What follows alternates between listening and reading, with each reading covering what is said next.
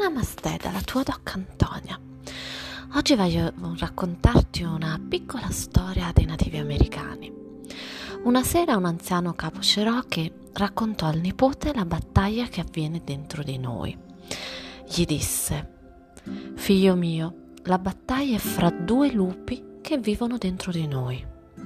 Uno è infelicità, paura, preoccupazione, gelosia, dispiacere, autocommiserazione, rancore, senso di inferiorità. L'altro è felicità, amore, speranza, serenità, gentilezza, generosità, verità, compassione. Il piccolo ci pensò su un minuto, poi chiese: Quale lupo vince? L'anziano Cherokee rispose semplicemente: Quello a cui tu dai da mangiare. Questo aneddoto, questa storia è molto interessante della filosofia nativa. Dentro di noi convive sempre il lato oscuro e il lato luminoso. Lo yin e lo yang direbbero gli orientali, la parte buona e la parte meno buona. Tutto dipende da che cosa nutriamo. Se dai da mangiare al lupo dell'infelicità, della paura, del rancore, della rabbia, sarà quello che prevarrà e sarà quello che tu avrai dentro di te ogni giorno. Se invece nutri con amore il lupo della felicità, della speranza, della serenità, della positività, allora sarà quello che prevarrà dentro di te.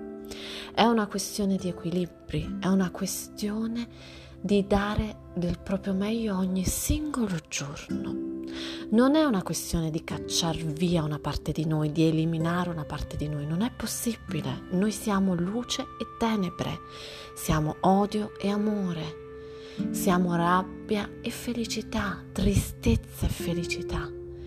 Tutto quello che dobbiamo fare è semplicemente capire quello che vogliamo per la nostra vita di tutti i giorni, quello che vogliamo portare a noi stessi e agli altri quotidianamente e alla fine far prevalere la parte cosiddetta buona, la luce, la felicità, l'amore, la gentilezza.